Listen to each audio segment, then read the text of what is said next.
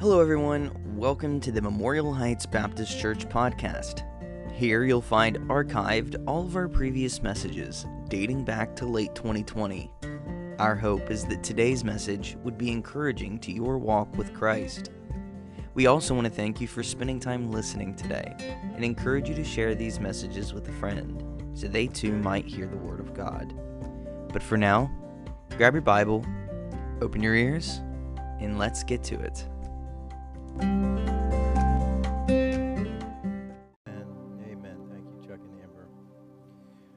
Before we go to Psalm 37, turn with me for a moment to Second Thessalonians chapter 1. 2 Thessalonians chapter 1. Uh, the next few weeks will be a little bit different. This will be our last Sunday evening service of the month. Next Sunday is Father's Day. We encourage you to, um, if uh, you are able to uh, spend time with your dad, if you're not able to spend time uh, honoring the memory of your father or uh, talking to your father, where, however you can, if he's still still around. Um, but we pray that uh, you have a blessed Father's Day next week. Then the Sunday after that uh, will be VBS prep. And so we will have a Sunday morning service that week, but no Sunday evening service. Many of you will be here the following Monday, Tuesday, Wednesday, Thursday, and Friday for VBS. And so uh, you'll be, um, ac- actually, many of you will be here anyways on Sunday, setting up uh, and doing some last minute things for VBS. And so no service then. Then when we get into July, uh, we'll hit the ground running on a new series. But before we start a series, I want to take you to uh, the Psalms tonight. And before we do that, I want to tell you and encourage you to keep calm and carry on. How many of you have seen this promotional poster? Okay. Most of you have seen this. How many of you know where it came from? This poster was a promotional poster issued by the Ministry of Information of Great Britain in 1939. They printed over 2.45 million copies of this poster. Nevertheless, they rarely used them. They were holding them back as a message of encouragement if they felt that the hearts of Great Britain and its citizens began to break under the bombing of the Luftwaffe during World War II. And as Britain was enduring the German bombs, they were steeling themselves, strengthening themselves, and these. Uh, promote this particular promotional per, uh, poster was the third in a series, I believe. Uh, sadly, even though they were printed 2.45 million copies of them in 1939, come 1940, there was a paper shortage due to the bombing, and so almost all of them were recycled. And this poster went forgotten for decades until the year 2000 when a bookstore owner happened to find one in the back room somewhere or underneath a pile of books. Uh, you know, us book lovers, we've got so many books we can't find the ones we got. And uh, lo and behold, every once in a while you, you open up a book and you, something falls out and you thought, oh, I remember, I remember putting that in there. Or, or you think, man, I don't remember putting that in there, but I'm glad I did. And so this bookstore owner found this poster and, and uh, it became uh, uh, popular for the first time, even though it was actually a very old poster. An encouragement, despite whatever is going on, to stay calm, keep calm, and carry on. In Second Thessalonians chapter 1, this message keep calm and carry on was given by the Apostle Paul, although not using, of course, those words, and certainly not in poster form. Paul says this look in verse 4 so that we ourselves glory in you in the churches of God for your patience and faith. And notice this next part in all your persecutions and tribulations that ye endure, which is a manifest token. It is a proven fact, in other words, of the righteous judgment of God, that ye may be counted worthy of the kingdom of God for which ye also suffer. Seeing it is a righteous thing with God to recompense tribulation to them that trouble you, and to who are and to you who are troubled, rest with us when the Lord Jesus shall be revealed from heaven with his mighty angels in flaming fire, taking vengeance on them that know not God and that obey not the gospel of our Lord Jesus Christ, who shall be punished with everlasting destruction from the presence of the Lord and from the glory of his power when he shall come to be glorified in his saints. So we'll be there too. We'll be glorified with him and to be admired in all them that believe because our testimony among you was believed in that day. Now let's stop there for a moment. Sometimes people say, Are you pre trib, mid trib, or post trib? And what they're talking about is the timing of the rapture. Now, if you've heard me at all, you know that I would consider myself pre trib, that the tribulation, the, the coming judgments, the day of the Lord, the, uh, the, uh, the, the, tribulation period, the 70th week of Daniel, that is all part of the wrath of God. That's all part of God's judgment. And the church will be taken out. I've taught on that extensively over the last three years, many times. But sometimes I like to say pre trib, mid trib, post trib, I'm a two tribber. I'm a two tribber. Because Second Thessalonians chapter 1 says there's two tribulations. There's the present tribulation of the church and the coming tribulation of the world. If you're part of the church, you only live through the first tribulation.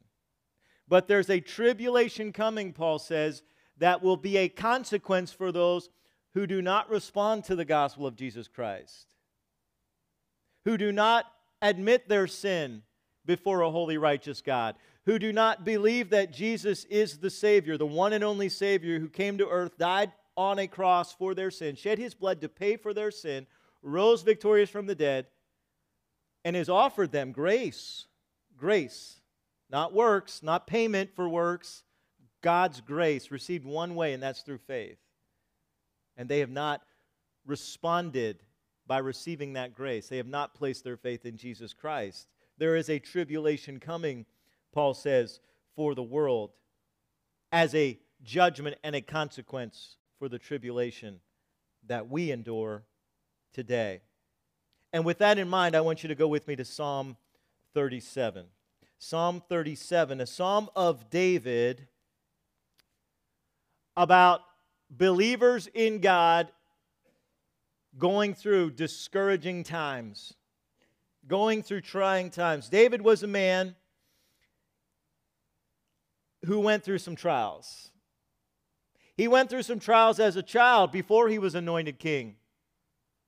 We see that in the subtext of the story when his own father didn't consider him worthy to be numbered with his sons when the prophet Samuel said, Gather all your sons together and meet me at your house. His own father didn't consider him worthy to be numbered with his brothers, numbered as a son of Jesse. We know that his brothers uh, thought little of him. And the times that we do see him interacting with his older brothers, they're uh, condescending and, and critical of him. And of course, we know that after he was anointed king, he had to wait a long time. I think it was about 16, 16 and a half years before he actually became king, even after being anointed uh, by uh, Samuel. Of course, he became king of uh, Judah first and ruled only Judah uh, for uh, and Benjamin for a few years. I believe Judah and Benjamin for a few years, and then finally, uh, at last, became the king of all of Israel.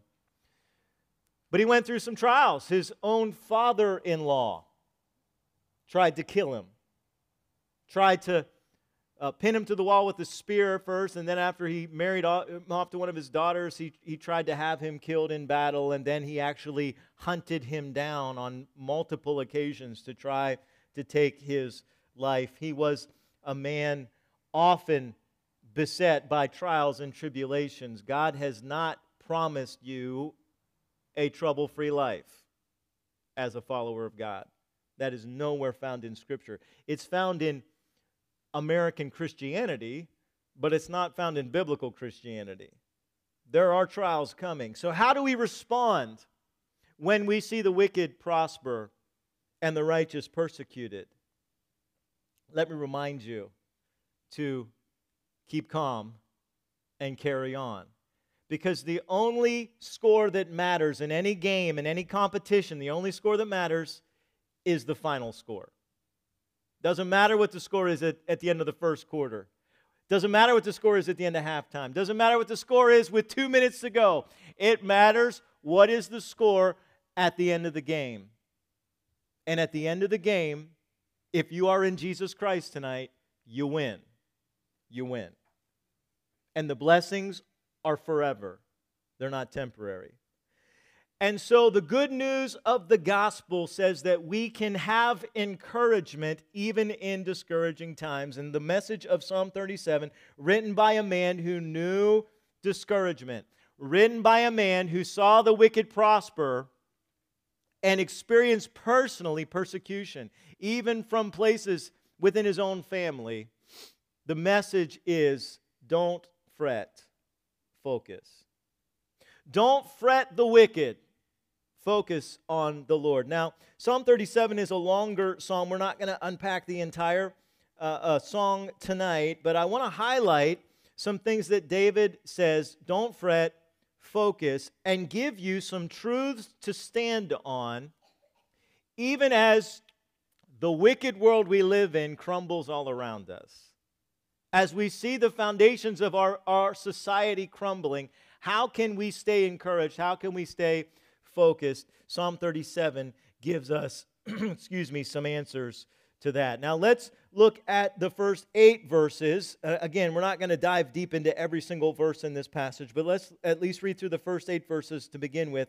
David says this Fret not, fret not. The word fret literally means to burn with anger or to burn with anxiety.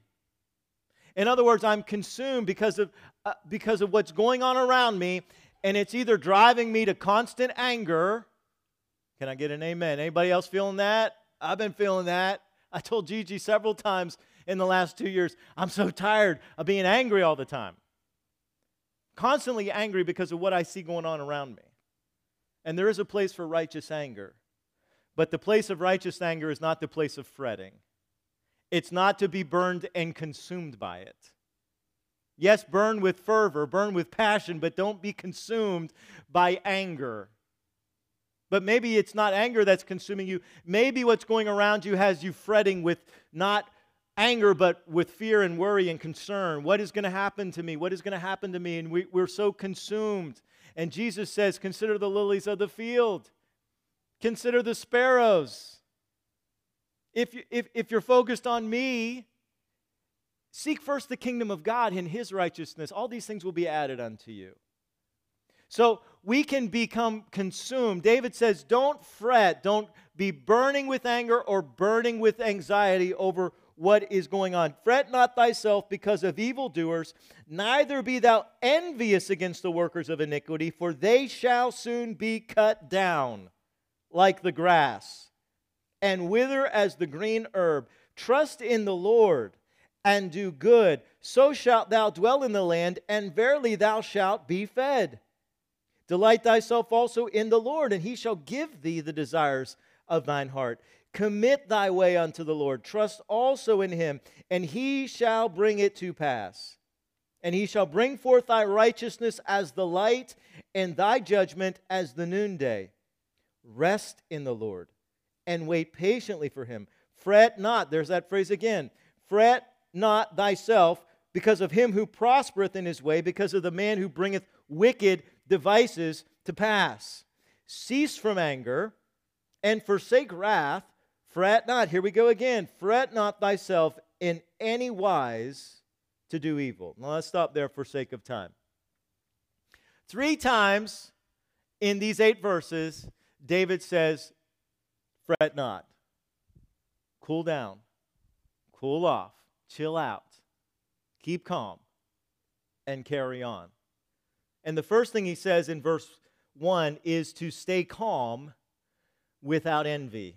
Stay calm without envy. Don't envy the political power of the wicked. Don't envy the financial power of the wicked.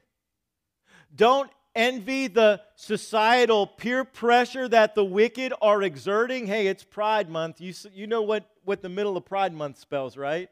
Pride Month, you squeeze that word together, right in the middle, you got the word demon. You got the word demon. And that's what we're seeing today.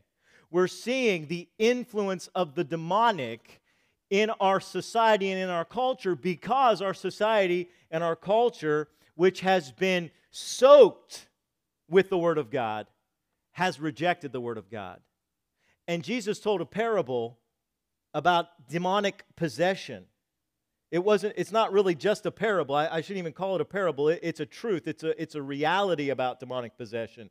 Jesus said if, if you cast a demon out of somebody, speaking to his disciples, and, and that person becomes free of that demonic spirit, but if they don't fill their heart with the Holy Spirit, that, that heart, that house be, becomes an empty house.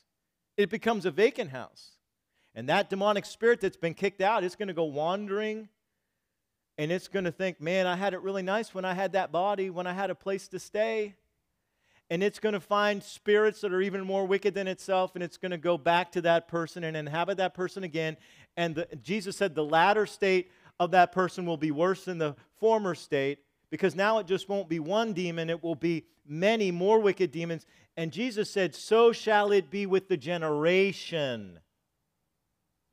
Jesus said, What's true of a person who's demonically possessed can be true of a society. That's what we're seeing today. We're seeing the fulfillment of that reality that Jesus unfolded for his disciples. We see the power of the demonic in our society. Nevertheless, it is very tempting for us to see that and to envy the influence of evil.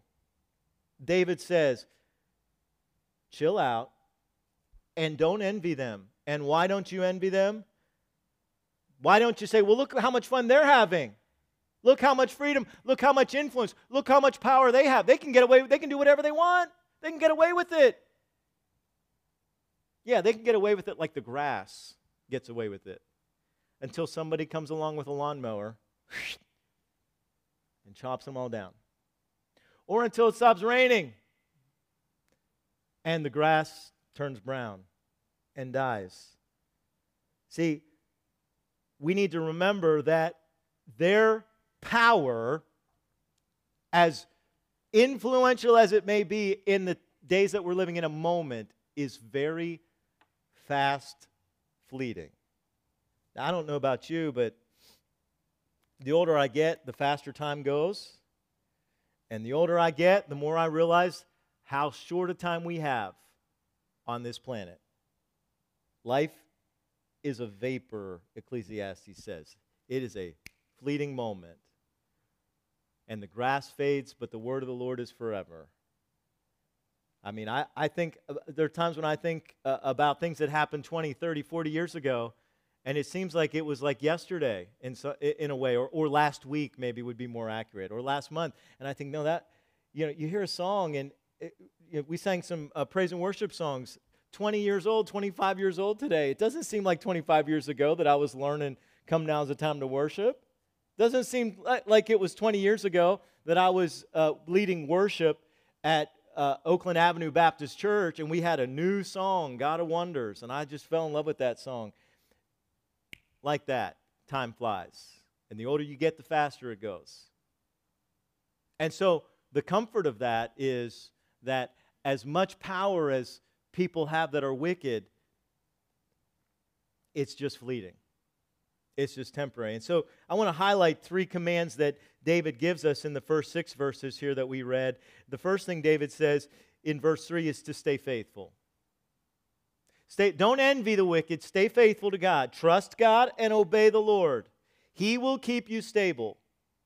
The world around you is crumbling, society's crumbling, but if you will keep your eyes on the Lord, if you'll fix your eyes on Jesus like Peter walking on water, if you will keep your eyes on him and you will be faithful and you will obey while the world crumbles around you, God will keep you stable.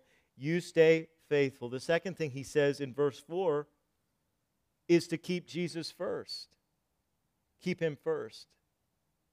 I remember when I was a kid down at Thomas Road, and that's where I uh, when my uh, uh, when I was just three, almost four, Dad uh, surrendered to the call to uh, be a pastor and moved our family down to Lynchburg, Virginia to attend what was then Liberty Baptist College. And uh, we used to go to church at Thomas Road, and, and that's where I w- was saved as a child at, at, in Sunday school at Thomas We called it Sunday school back then, Elmer. And uh, uh, I was saved at Thomas Road in Sunday school class. And um, we used to, I remember, I thought it was so cool as a kid uh, they would hand out at the door at Thomas Road these little Jesus First pins. Anybody ha- here have those? They, they would send them out. They'd say, you, you, uh, if you wrote into the ministry, they'd send them out. People were passing them out. We wear these Jesus First pins on your tie or on your lapel. Keep Jesus first.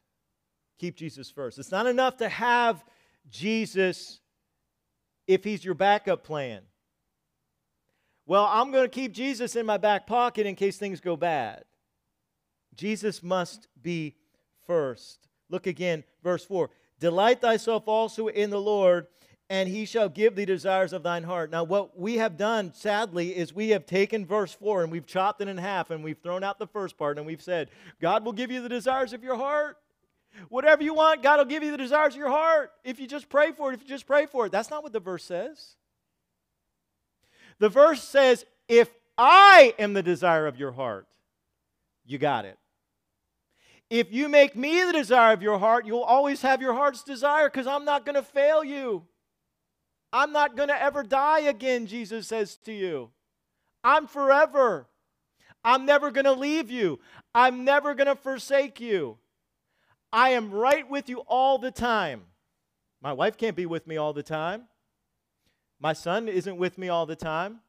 My friends aren't with me all the time. Jesus is always with me. I can't always, sometimes I wake up in the middle of the night, I got, I got anxiety in my heart. I'm not going to wake my wife up and just make her stress, and she doesn't get any sleep either. I'm not going to call my dad in the middle of the night over something I'm stressing about.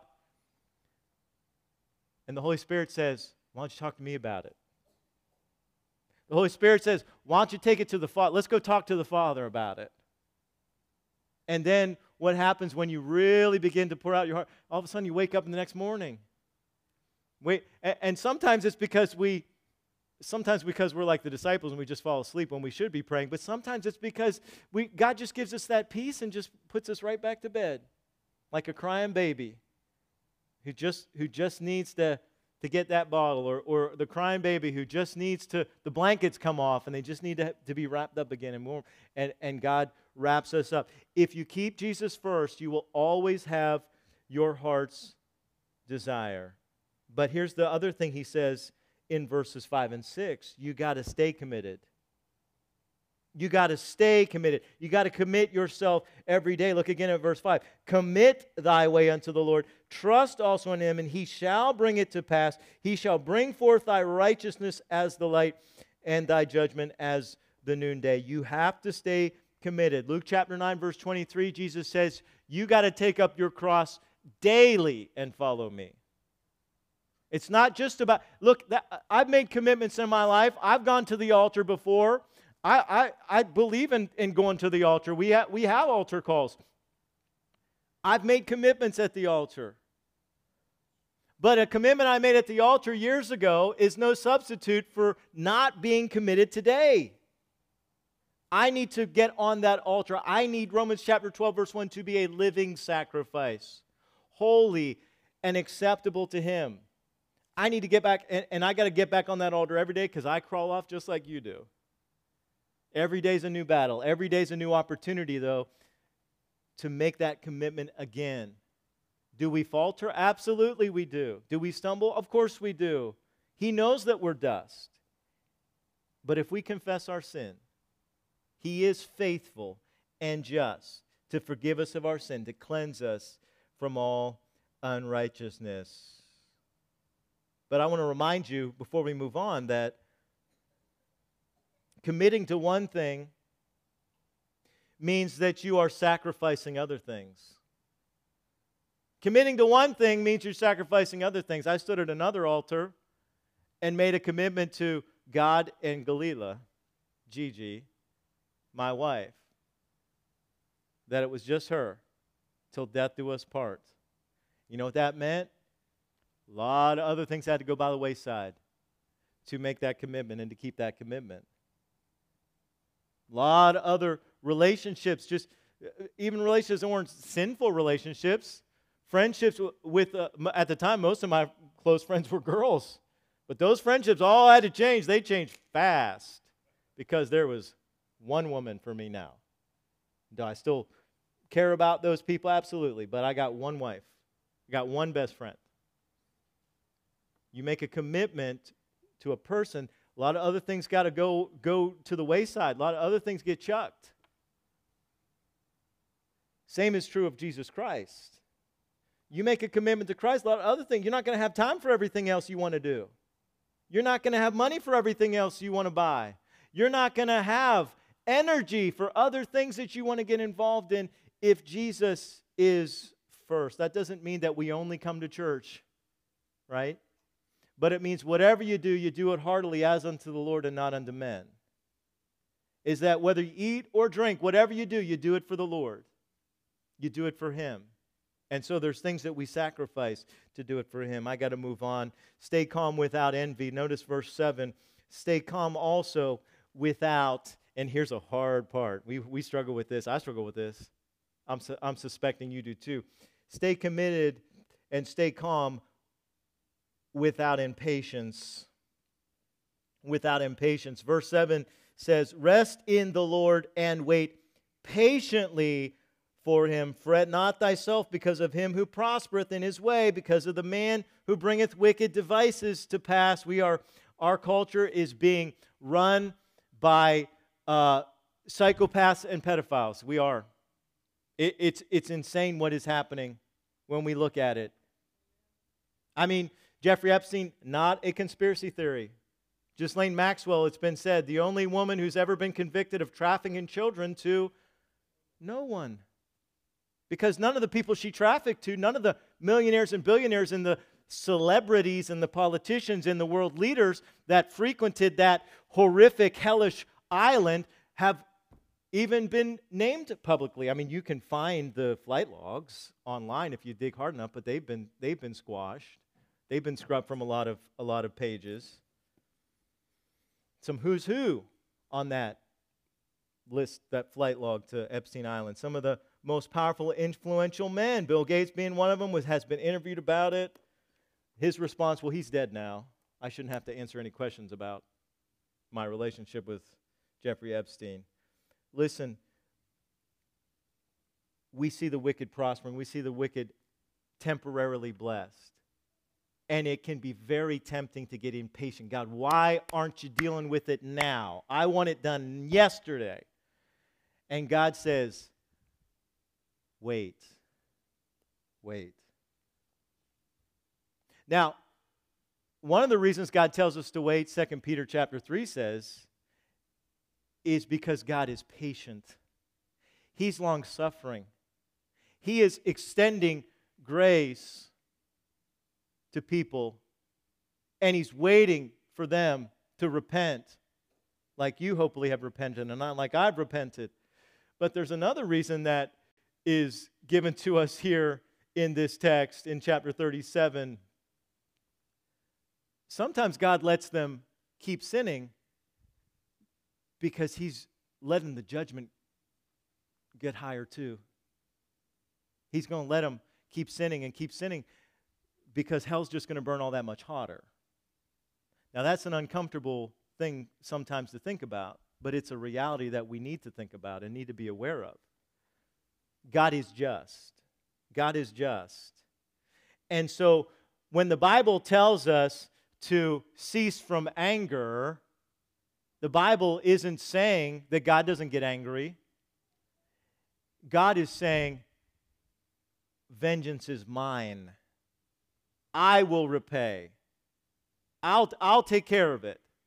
I will repay, saith the Lord. I am the God of vengeance and I know how to judge because I know I know not just what you see and hear about. I know the very thoughts and intents of people's hearts. And every one of us will stand before the Lord and give an account for every idle word, for every idle thought. That's why you better have Jesus. you better have Jesus You better have an advocate. You better, you better know that your sins are paid for and forgiven. See, when I stand before the Lord, I, I'm going to be concerned about the rewards that I've lost. I've lost rewards. Galatians 6 says that you will reap a harvest if you faint not. Sometimes God is wanting to bless us, and because we get impatient because we haven't gotten the blessing yet, and we give up and we quit, we faint in the midst of serving the Lord. And Paul warns in Galatians 6 if you do that, you're going to lose your, you're going to lose your rewards. You're going to lose the harvest. So hang in there, be patient. Understand that the rewards are not automatic. God is not McDonald's, okay? Or uh, let's say Chick fil A, right? Although I don't know if I want to give Chick fil A any praise anymore uh, for some of the, the direction that they're heading. And, uh, anyways, um, let's just say generally, God is not a fast food joint, okay? Let's just say, let's not give anybody any free publicity. Too late, I guess. These, these, these messages go to the podcast unedited. So, God is not fast food. He's not Amazon Prime, and Amazon Prime and today is not Amazon Prime uh, a couple years ago. It's not going to come as fast as you want. That's why you got to be patient. Stay calm without impatience. The rewards are not immediate, and the judgment isn't immediate either. Sometimes it's because God is extending grace, and sometimes it's because God is heaping up judgment. God says, You ain't seen nothing yet. So stay calm without envy, stay calm without impatience. And then let's look at verse, um, verse 8 again. Stay calm without compromise, without compromise. Cease from anger and forsake wrath. Fret not thyself in any wise to do evil. See, one of the one of the troubles that we have, one of the problems that we have when we see the wicked prospering is that we practice relative obedience. What do I mean by that? We look at how bad they are and say, well, as long as I'm not that bad, right? I mean, they're way over there with their wickedness. That means I get to go all the way over here. And I still look pretty good. I still look pretty righteous. I still look I still look okay to God. They're not the standard. Jesus is the standard. And it's very easy for us to compromise in a corrupt society and think, well, I'm not that bad. I'm not that bad. I ain't doing what they're doing. But God's not asking you to look better than them. He's asking you to be ye holy as I am holy. And by asking, I mean commanding.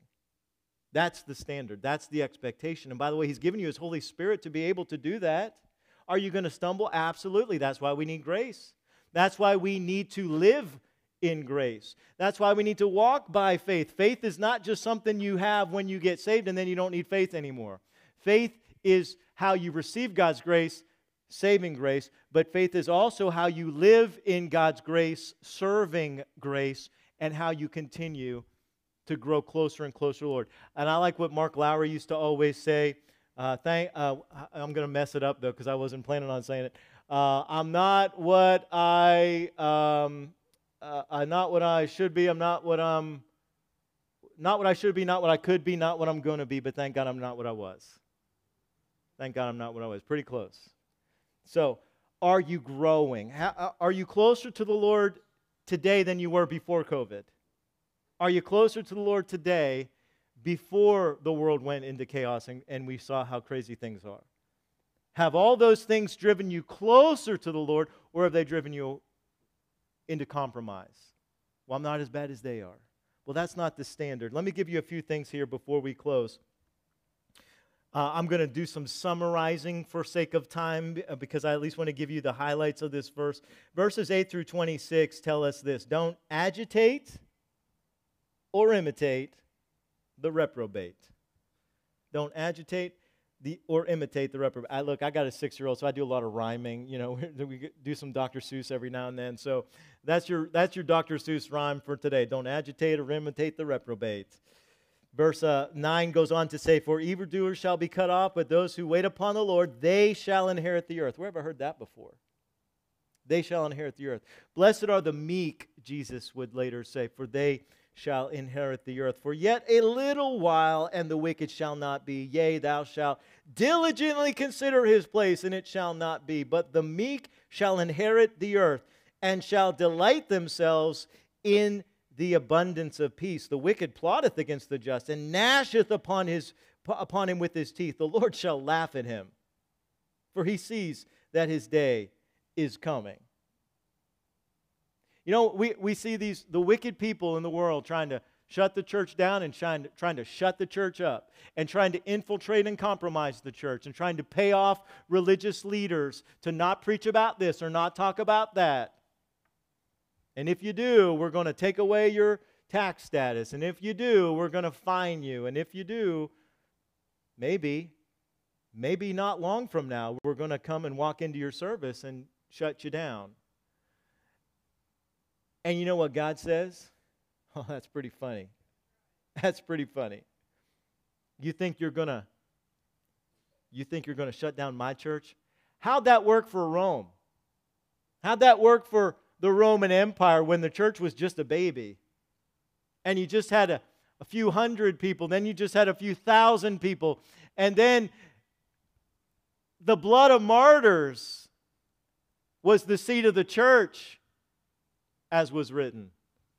And the church, even through martyrdom, has expanded. You know, the church, the, the, the church in persecuted countries puts us to shame. The church in China, put, in China puts us to shame. The church in uh, um, uh, Islamic countries puts us to shame. The church in Nigeria puts us to shame because they are enduring literal physical persecution and they're packing themselves in to hear the word of God. And we need to make sure that we are not agitating and not imitating the reprobate. We're staying calm without co- a compromise. Verses 27 through 33, we're trusting the Lord's justice and we're speaking the Lord's tr- truth. I know I'm skipping over a lot here, but look at verse 27. Depart from evil and do good and dwell forever. By the way, if you're wondering what I skipped over, you can study that yourself tonight, okay? Before you go to bed, you break out your Bible, read, dive into Psalm 37. Depart from evil, verse 27. Do good, dwell forevermore, for the Lord loveth judgment and forsaketh not his saints. They are preserved forever, but the seed of the wicked shall be cut off. The righteous shall inherit the land and dwell therein forever. The mouth of the righteous speaketh wisdom, and his tongue talketh of judgment. Klaus Schwab has said he's like the Bill Gates of Europe, and he's a wicked, wicked man, uh, leader of the uh, World Economic Forum. he said, People will have nothing and they'll be happy about it. These people think that they have the right to own everything. The elite, the elite of the elite, the Luciferian elite, think that they have the right to own everything. Well, guess what? Even if they get all the title deeds and confiscate all the land, they're only going to have it for a few years. Guess who gets it forever? And we don't get it in its current state, we get it in its redeemed state. We get it when Jesus comes back. And, and you read in the, uh, the Old Testament, I think, it's, I, I think it's in the book of Isaiah, I could be wrong, when it talks about what the world is going to be like during the millennial kingdom. And it says that, that they're going to have a hard time. Things are going to grow so fast. It's going to go back to it was before, the way it was before the curse. Things are going to grow in the earth so fast that they're going to have a hard time getting the seed planted before the next harvest comes up. There's not going to be any food shortage. There's not going to be any pop, worry about population uh, control and overpopulation because Christ will be here in his creation, with his creation, reigning over it. And that's when we get to be kings and priests with him.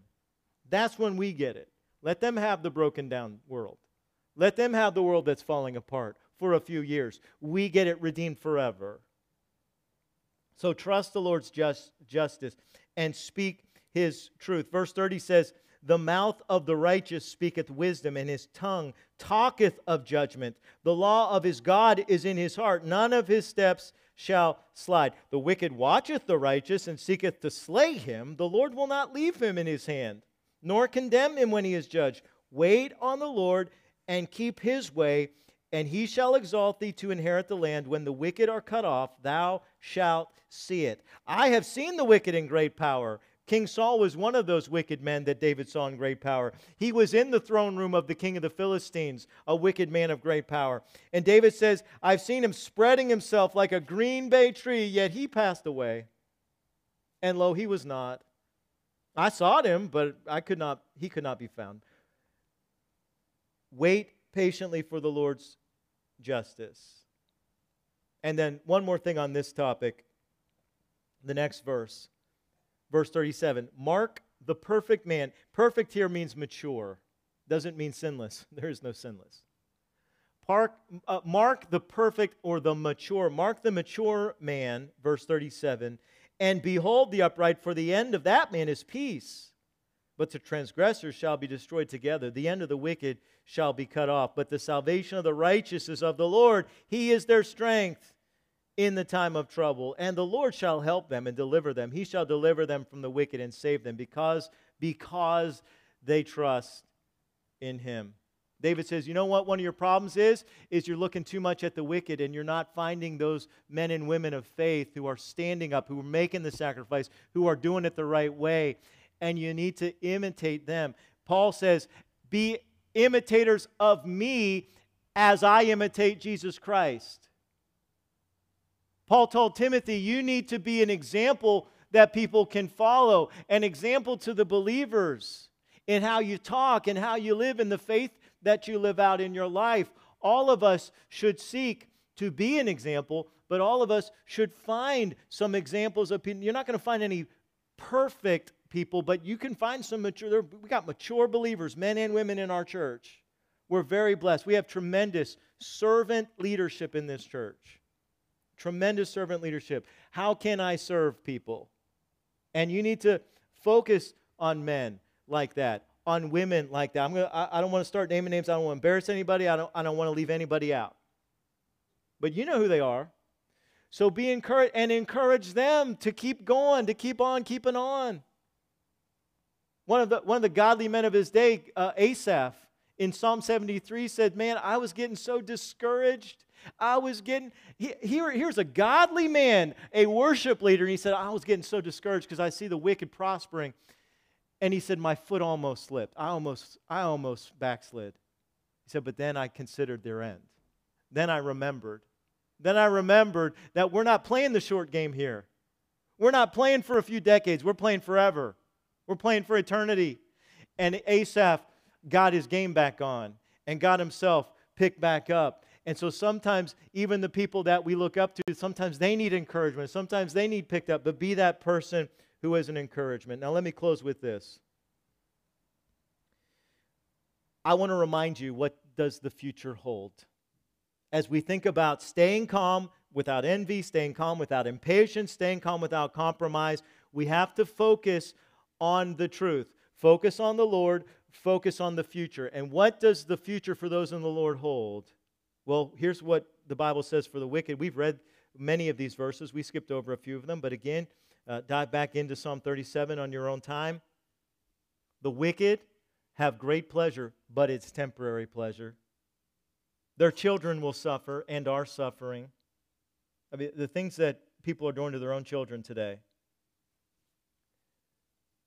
as a former social worker, th- three years working with abused kids, at risk kids, just heartbreaking, heartbreaking the things that people do to their own children, put their own children through. That's what the wicked bring suffering children, public disgrace. And ultimately, no matter how much money they have, how much power they have, hopelessness. Because the coming judgment and the coming destruction from the Lord for those who do not have Jesus Christ as their advocate, as their Lord, as their Savior. That's what the wicked have to look forward to. Doesn't matter how much money they have, doesn't matter how much power or influence they have, doesn't matter how many likes they have or how many followers they have on TikTok or on Instagram. Doesn't matter when it's judgment day. None of that matters anymore. But what do the wicked, uh, what the wicked have is, is, is terrible. But what do the righteous have waiting for us? And by the way, the right how do you be righteous? You get the righteousness of Christ. You get he who knew no sin became sin for us that we might become the righteousness of God. It's not my own right, it's not by works of righteousness that I've done. It's the righteousness of Christ that is imputed to me, and then I get to live that out and grow into what God has already declared over me by his grace received through faith. So, what do the righteous get? Lasting pleasure, not temporary pleasure, lasting pleasure. Blessed children. Blessed. I'm one of those blessed children from my parents.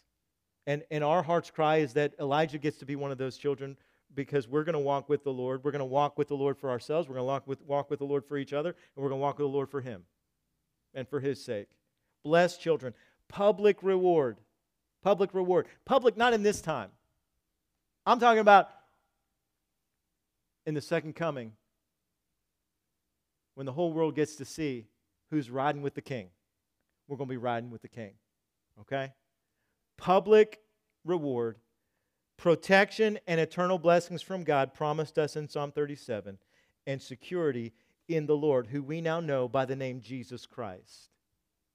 Jesus Christ, our Lord, our protector, our security is in him. Is that your hope today?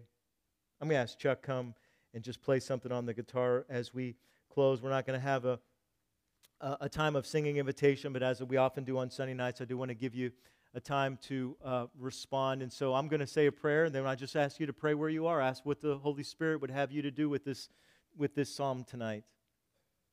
And spend just a few time. If you need, to, if you need to come to the altar, the altar's open. Our deacons are here. We have a couple of our deacons here, deacons' wives, um, are available, or we have women who are be available to pray with you. And uh, let's go to the Lord in prayer. Father, we thank you, God, for the eternal hope that we have and God, for this prophetic reminder from your servant David that no matter what we see happening in the moment, that it's what lasts forever that matters. It's how we stand before you that matters. Because, God, someday all of this is going to fade away. All of the celebrities will fade. All of the politicians will fade. All the finance is going to burn up. And what matters is that we know you and that we are part of your family, part of your kingdom, that we have your righteousness through Jesus Christ. Father, may we be encouraged not to be discouraged, not to quit, not to, not to compromise because of what we see happening in the world around us. We ask that in Jesus' name, amen. Again, just take some time, just you and the Lord right now.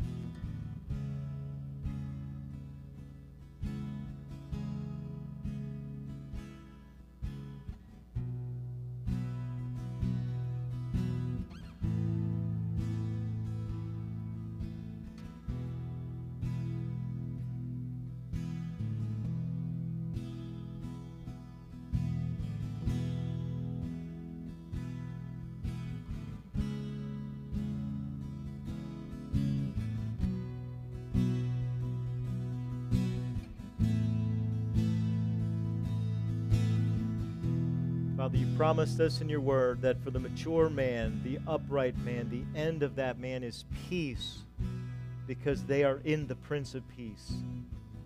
Father, you know the world offers many pleasures, but only you can offer true peace. So, Father, may we find peace in your promises, peace in your presence tonight. God, help us not to fret, not to fret with anger, not to fret with anxiety but to rest confidently in you, to speak confidently about you and about your promises to others. God, to follow godly examples and to be godly examples to those who are watching us our friends, our children, our grandchildren. Father, we can only do that by your Spirit, but Father, in you we have your Spirit in us. Father, we rest in him as well. We love you, Father. We praise you. We thank you. It's in Jesus' name that we pray. Amen. God bless you. Lord willing, we'll see you on Wednesday night. Scott's going to be taking us back to the book of Nehemiah. I'd love to have you here for our prayer meeting and Bible study. You are dismissed.